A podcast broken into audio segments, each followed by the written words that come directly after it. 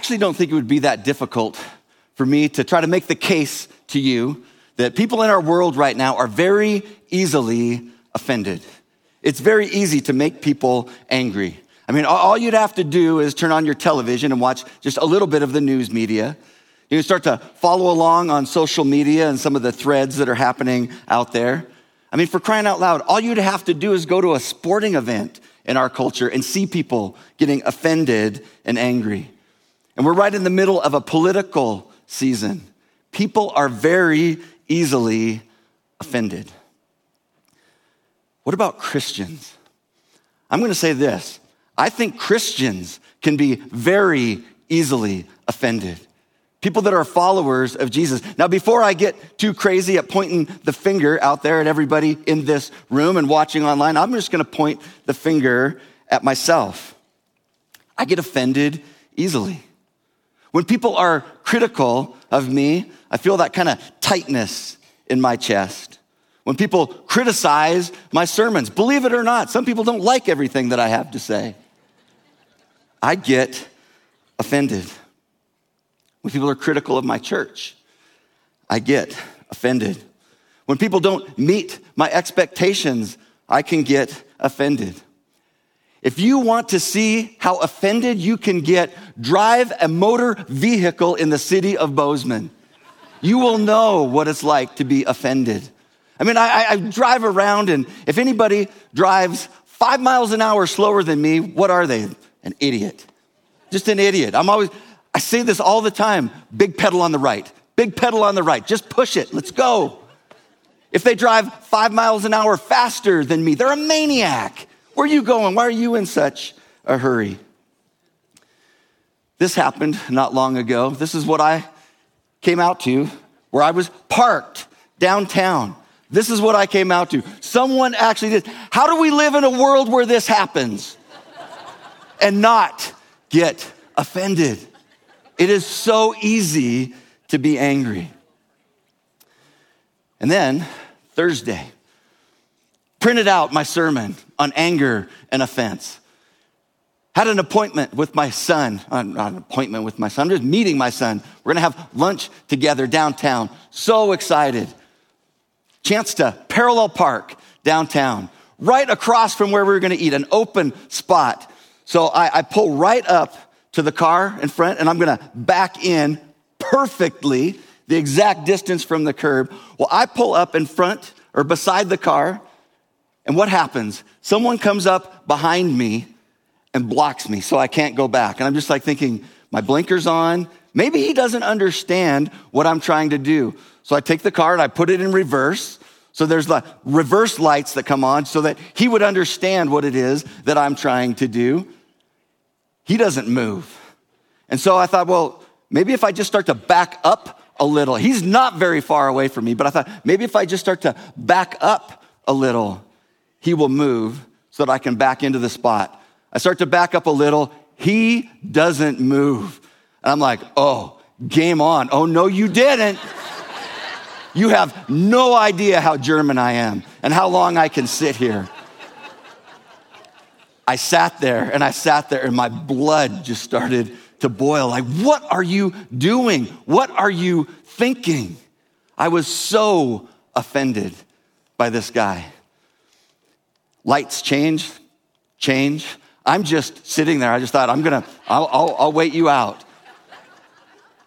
But then pretty soon, the Holy Spirit is just starting to talk to this thing that's happening inside of my chest. And right beside me on my seat next to me is this sermon that I just printed out on anger and offense. And I was just like, God, I did not need another sermon illustration. My sermons are too long as it is. Why are you doing this to me?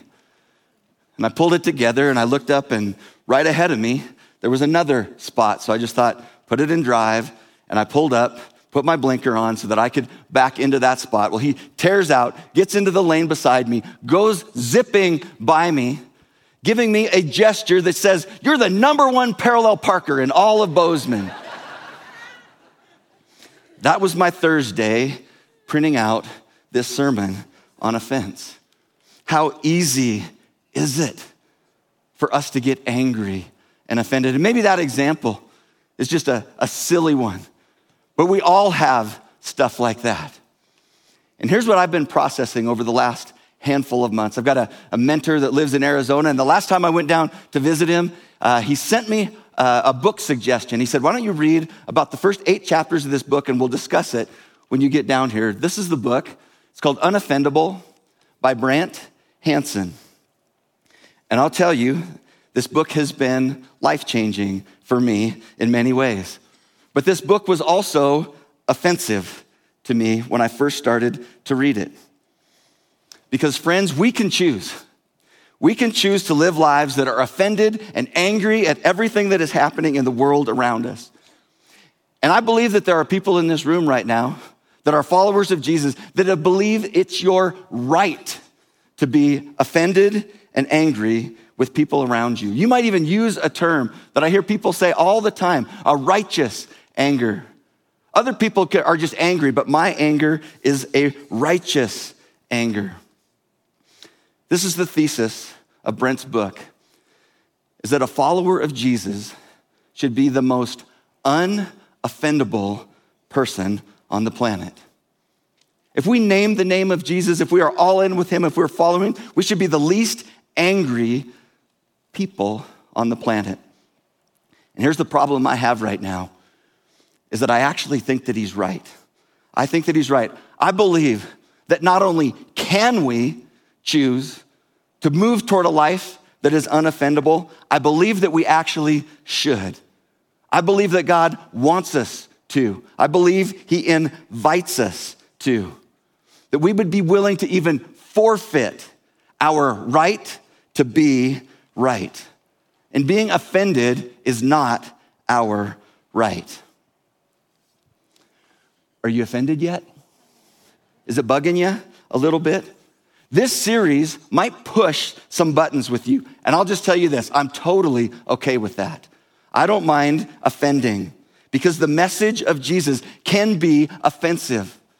Because the kingdom of God and how Jesus lived his life is so upside down compared to how we naturally do things, how the world does things, that there are going to be times that it just rubs us the wrong way. But what is it that God wants us to be? And I believe in a word, He wants us to be unoffendable. But I don't, I'm not going to try to convince you because of what I say or because of what Brant Hansen says in his book. I want to convince you because of what the scriptures say. What does God have to say about this? And we're going to jump in to Ephesians chapter 4, Paul writing to the church in Ephesus. I'm going to read the larger section of this so you understand the full context of what Paul is saying, and then we're going to unpack it as we go through. Ephesians chapter 4, starting in verse 26. He says, In your anger, do not sin. Do not let the sun go down while you are still angry, and do not give the devil a foothold. Do not let any unwholesome talk come out of your mouths but only what is helpful for building others up according to their needs, that it may benefit those who listen. And do not grieve the Holy Spirit of God, with whom you were sealed for the day of redemption. Get rid of all bitterness, rage, and anger, brawling and slander, along with every form of malice. Be kind and compassionate to one another forgiving each other, just as in Christ God forgave you. First point I think that Paul is making is that there is a problem with anger. That's why this section starts out. He says, In your anger, do not sin. Do not let the sun go down while you are still angry, and do not give the devil a foothold. If there was ever a verse that I think Christians use over and over to try to justify being angry, it's probably this one. Because it says, in your anger, do not sin. And so we kind of have this mindset like, I-, I can be angry and not sin.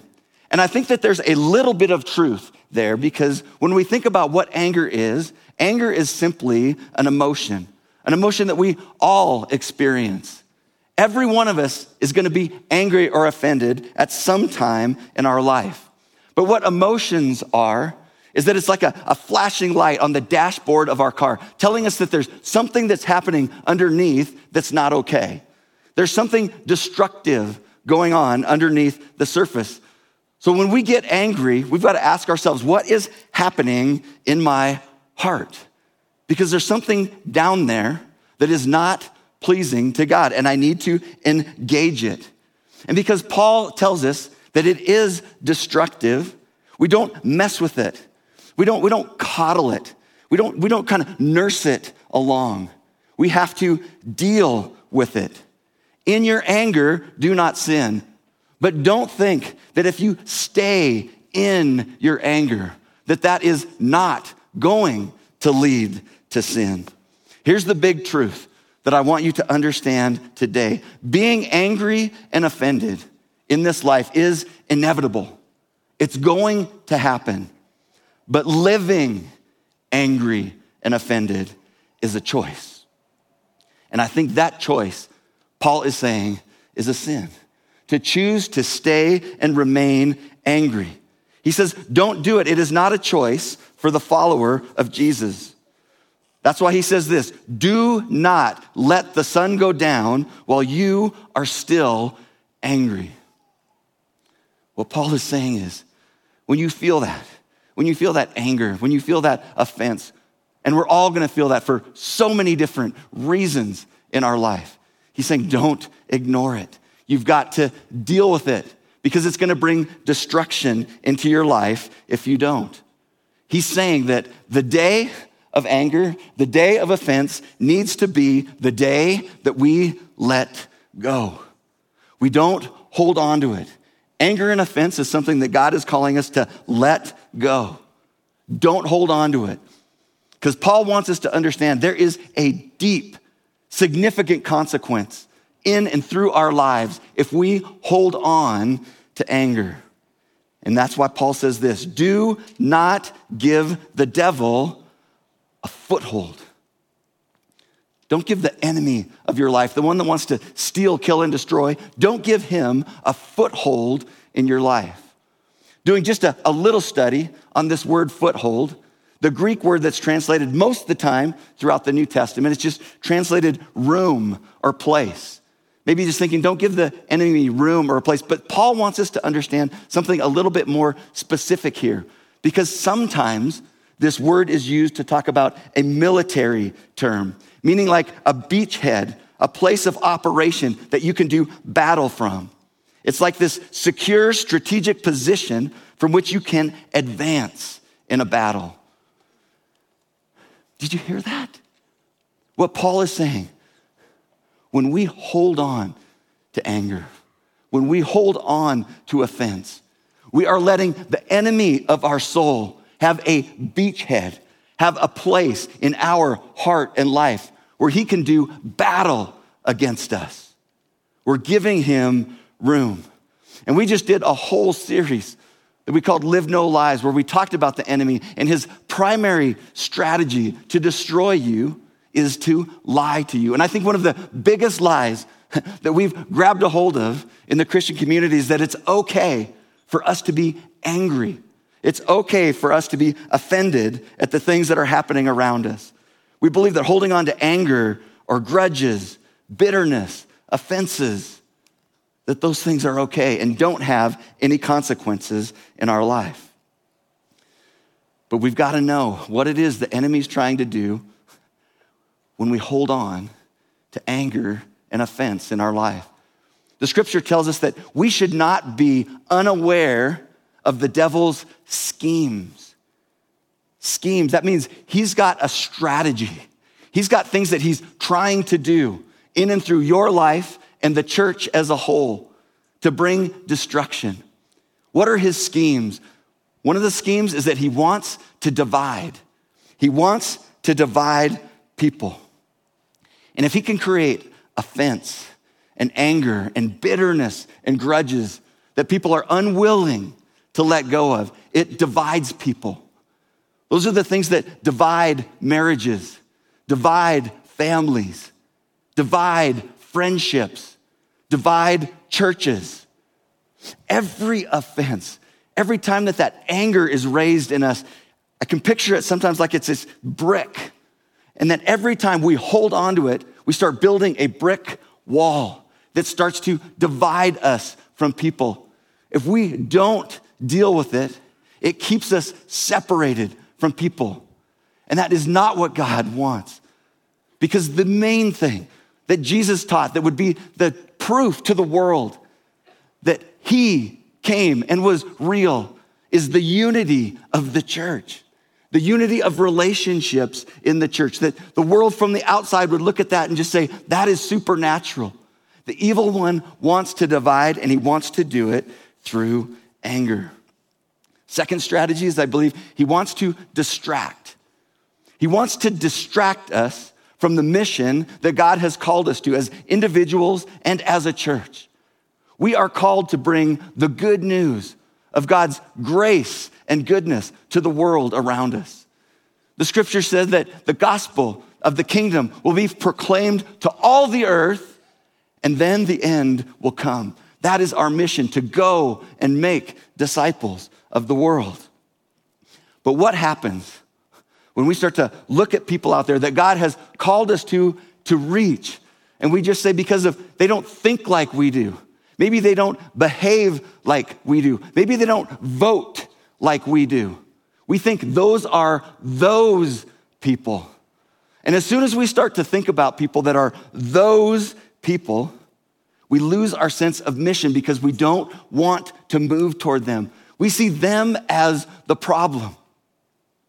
They are the enemy, we think. But you've got to hear me say loud and clear people are never, ever the enemy of the gospel. People are always the audience for the gospel.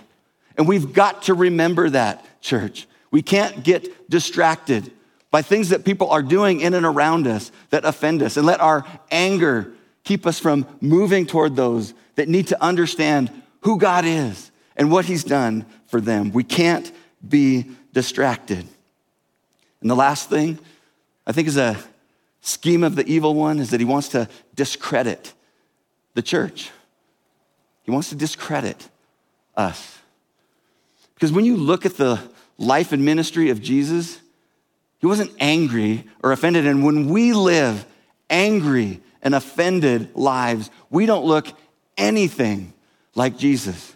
We don't look anything like him. And I believe that the enemy is weakening the witness of the church because we are holding on to what we believe is our right, our right to be angry and offended by the people and things that are happening in the world around us.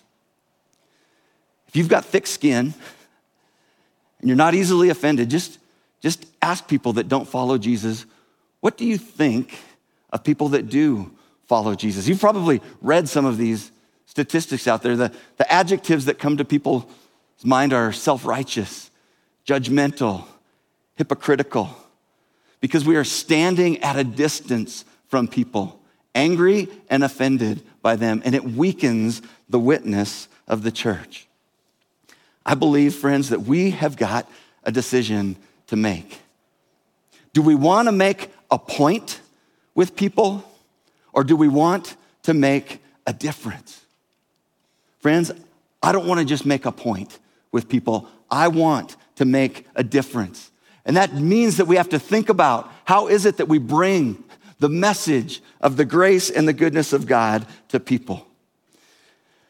I'm going to say it again. You experiencing anger and offense is inevitable. But living angry and offended is a choice. And I don't believe it's a choice that God wants us to make. Are you offended yet?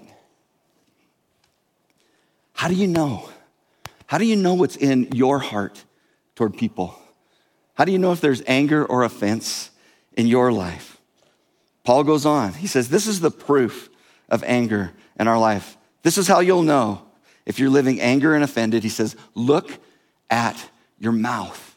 Look at the things that come out of your mouth. He says, do not let any unwholesome talk come out of your mouths, but only what is helpful for building others up according to their needs, that it may benefit those who listen. And do not grieve the Holy Spirit of God, with whom you were sealed for the day of redemption. Paul is saying how we talk matters. What do we say about people that anger us and offend us? What do we say about people that think differently than we do? How do we talk about people that live lifestyles that are very different from ours, that have values that are very different from ours?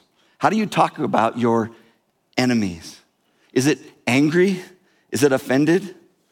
Because what Jesus would say is it's out of the overflow of the heart that the mouth speaks. The things that you're saying about people betrays your heart and what you really, really think about them. Are you critical? Do you call them names? Do you gossip? Maybe some of you are saying, like, oh, I never say any of those things to their face. I just talk about them when it's a whole nother sermon.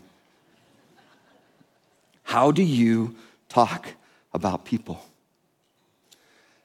And it just strikes me in this text when it says, Do not grieve the Holy Spirit of God. It breaks God's heart. Can, can you maybe just, can we humble ourselves just for a minute and ask ourselves the question Does maybe my anger and offense and how I talk about people that I don't agree with, people that offend me, that maybe the way I talk about them and think about them is actually offensive to God. We are offending God. We are grieving the Holy Spirit of God. I don't know about you. I don't want to be offensive to God with how I talk. So if you see it in yourself, you witness it by the way that you communicate. What do you do? How do we respond? Paul says two words get rid. Get rid of it. If you see anger and offense in your life, get rid of it. Verse 31 get rid of what? All. How much of it? All. You know what the Greek word means there?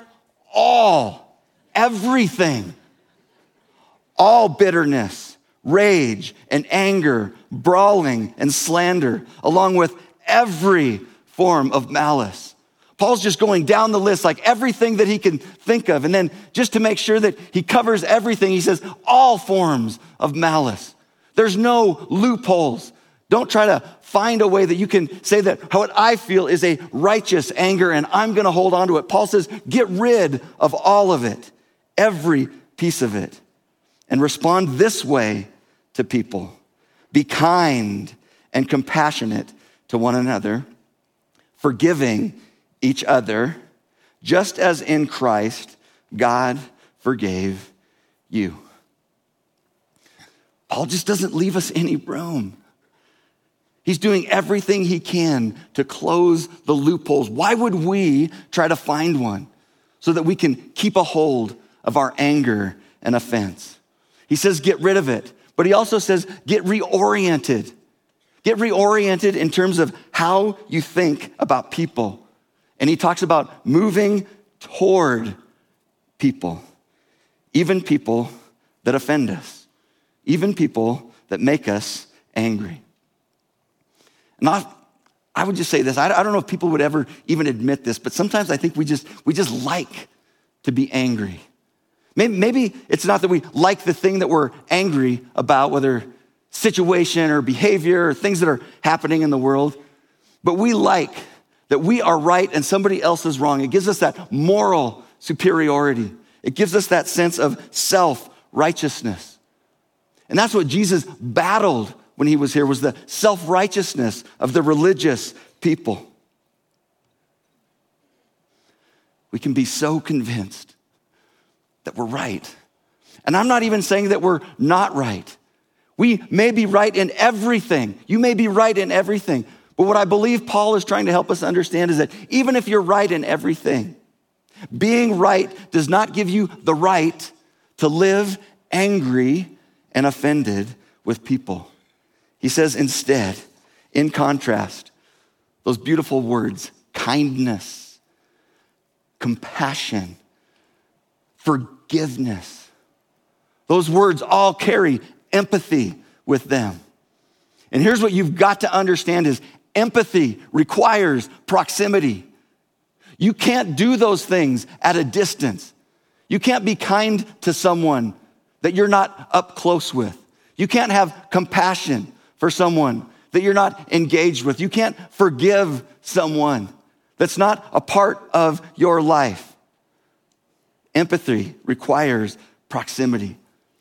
But man, it is just so easy to have walls between people and to just huck grenades into their lives of anger and offense. I saw this video that I think captures what happens in the human heart when it comes to being at a distance and what that does to us. So, watch this short little video.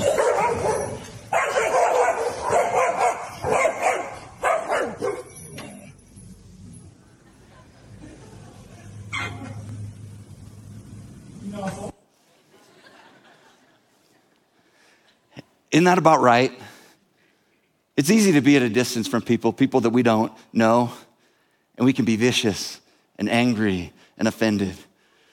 But there's something about getting up close with someone, maybe that is very, very different from us, that isn't like us. But to get close enough to them that we learn to like them. Maybe not everything that they do, everything that they think, but we like them and we have compassion for them.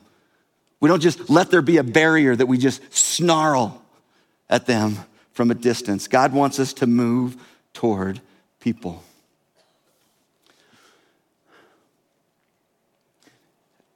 Because this message I knew, because just even what went in my own heart as I was reading this book and the objections that just kept rising in my own heart, I've just kind of anticipating that there might be some objections out there to some of the things that I've said. So I want to try to communicate towards some of those that might be out there. One of the objections might be, but didn't Jesus get angry? Yes, Jesus did get angry. But let me just say this Jesus was God in the flesh. He has the character, He has the perspective, He has the wisdom to be able to hold that in a way that truly is righteous. We don't always have that same quality of character, perspective, and wisdom that Jesus had. And here's the thing that I would take great note of. When you read through the Gospels and you look at who was it that Jesus was angry at, who did he go like this with? Religious people.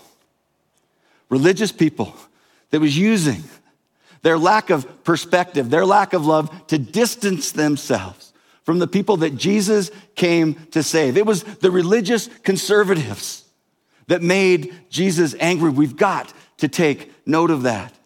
And if you think that, well, to be a follower of Jesus, that means that I've got to be angry at everything that happens in this world, all of the sin in the world. I will say this you are going to be very, very, very angry all the time.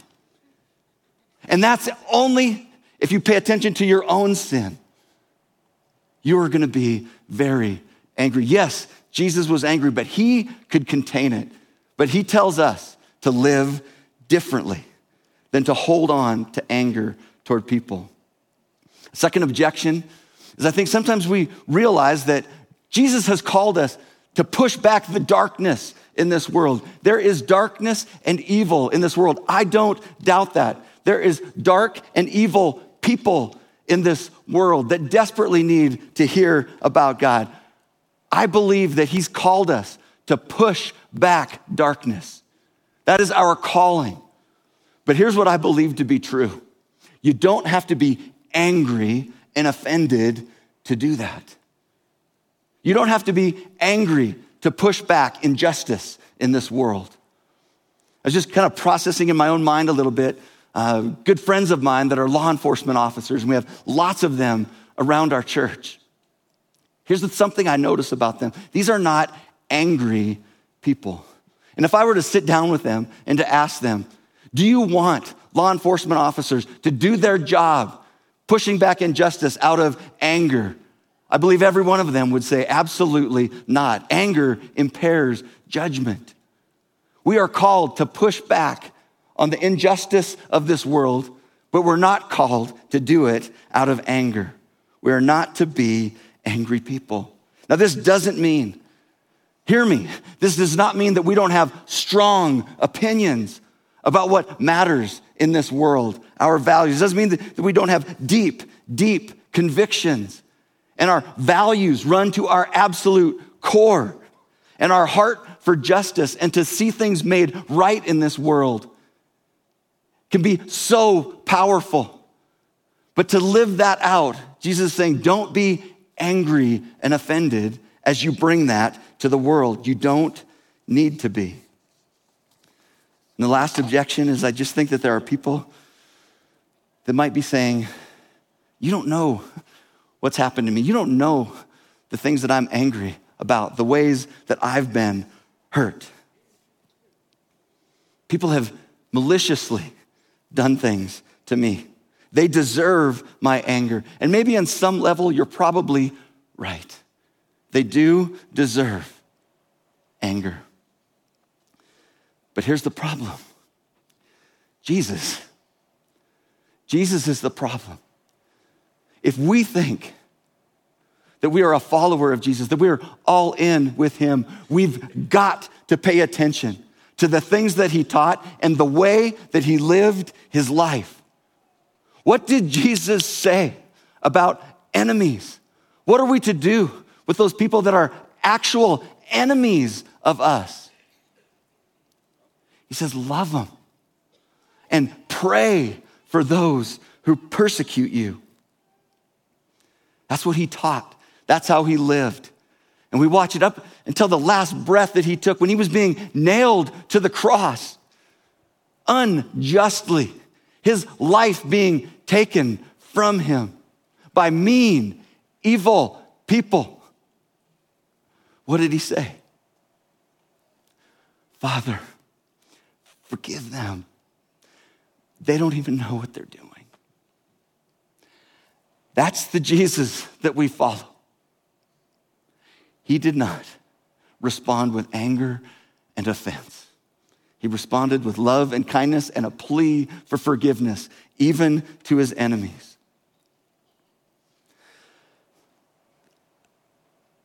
I just got to say that. I, I just looking at my life and I'm just thinking, like, Lord, the ability to be able to live out these things that I'm talking about, this is so challenging.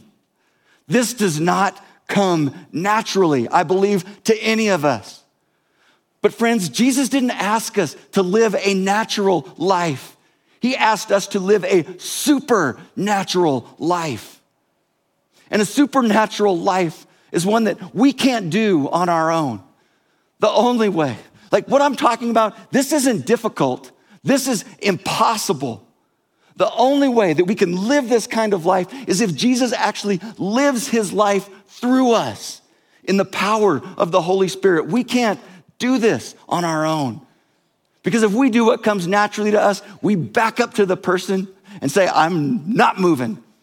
That's what we do naturally. Jesus has called us to live a different kind of life, a supernatural life where we learn to live free or at least freer from anger and offense. I've done at least what I think is the best job I can do to try to make a biblical and a theological case that Jesus is inviting us, God is inviting us to live outside of anger and offense. That's our bedrock, is the truth of God's word. But can I even just kind of ask you a little bit, maybe some practical questions. Because maybe you're thinking, I don't want to give up anger. I'm not even sure that God wants me to give up anger. One of my mentors, whenever I'm trying to process things, there's a question that he asks me, and I love it, but I hate it. But the question is, how's that working for you? And usually, when he asks me that question, I already know that he's thinking, this isn't working for you. It's my question for you. That's my question for me. How's it working for you? Holding on to anger and offense in your life. You know, I get a chance to have lots of conversations about broken relationships, broken marriages. I've never had a conversation once where someone just said, you know, my relationships and marriage is just kind of mediocre until I learned how to hold on to anger, my righteous anger and offense. And then everything got better.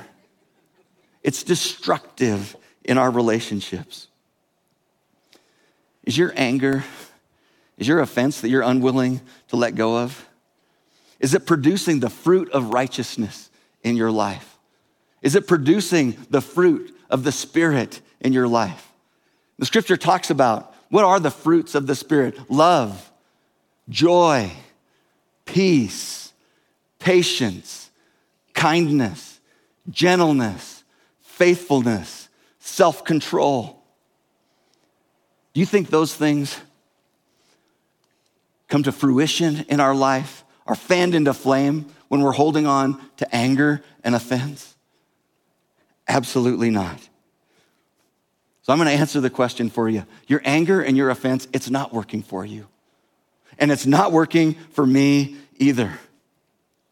God is saying, close the loopholes on your anger and your offense. Don't hold on to it. Don't give the evil one a foothold in your life. Live differently. Live supernaturally. Live like Jesus, like we're called to live.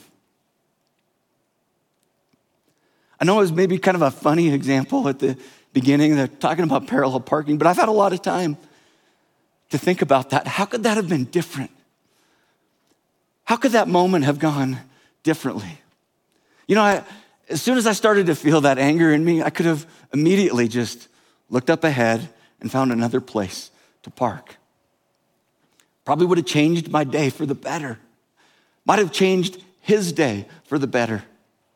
But what if, even in the midst of that, what if I was willing to maybe put my car and park and just walk back there? And you're thinking, don't do that. That's how people get shot in road rage. He's probably thinking I'm trying to provoke you, but what if I went, just went back and just said, Is everything okay? I was trying to, I was trying to back up, and it seems like you're frustrated with that. Did I do something wrong? I just wanted to make sure that everything's okay. What might that have done in his life? Maybe something supernatural. Maybe something different. What if, what if everyone in this room, everyone watching online, what if we chose like this, this is how I'm gonna live? I'm not gonna live offended. You know, you might be saying, no, you were right. He was wrong. I was right. He was wrong. But I believe that Jesus is telling us when we follow him, we lose our right to be right we can live a supernatural life. And I know that it sounds crazy. You might be thinking that is borderline impossible. But I believe that's what Jesus is calling us to. Here's my application for you. Here's my assignment for you. I want you to process two questions with God this week. They're really simple. In fact, the first one is even yes or no, which is a terrible application question. But it's simply this God, do you want me to live free from offense and anger? And the reason I want you to process that with God is because if you come to the answer that God says yes, He wants you to live, then this series won't make sense to you. And the second application question won't make sense either. Do we really believe that this is possible and that God is inviting us to live outside of anger and offense in our life? And the second question is where do I find myself becoming offended and angry.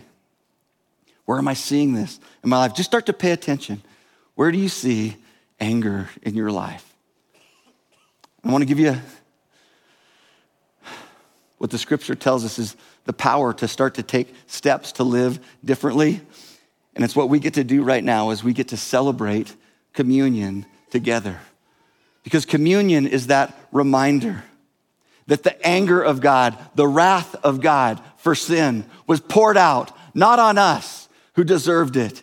It was poured out on his son in our place.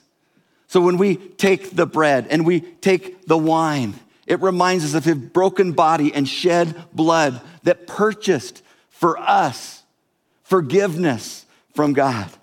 God made him who knew no sin to become sin for us, so that in him, in Christ, we might become the righteousness of God. Our only hope to live the kind of life that Jesus is asking us is if he lives his life through us in the power of the Holy Spirit. And this is the reminder that what accomplishes that for us is his death, burial, and resurrection on our behalf. And it's our gratitude for what he did for us that gives us the energy, that gives us the heart to not live angry and offended lives with other people because of what Christ did for us. God is not angry and offended with us anymore.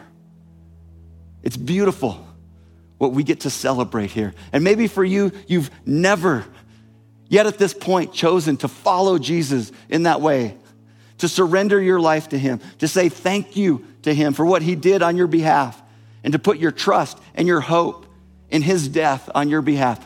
I would challenge you to do that today. And maybe your act of taking communion today, maybe for the very first time, would you be you saying yes to Jesus? Say yes to him. Let's pray.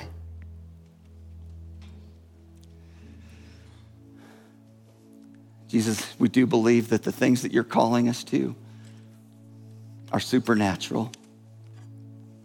We need you. We need our eyes on you. We need to grab your hand. We need to grab your life if we're going to live this out in a way that honors you. Jesus, would you free us from anger and offense with others because you freed us from the anger and offense toward the Father. Jesus, it's in your name that we pray. And all God's people said, Amen. Thanks for engaging with this content. If it was encouraging to you, we'd love for you to leave a review. Hit that subscribe button and share this content with others. We'd also love to connect with you. The best place to do that is journeyweb.net. Don't forget to follow us on YouTube, Facebook, and Instagram. Just search Journey Church Bozeman and you'll find us there. If you'd like to give to our ministry, you can do that now at journeyweb.net slash give. Once again, thanks for engaging with Journey Church.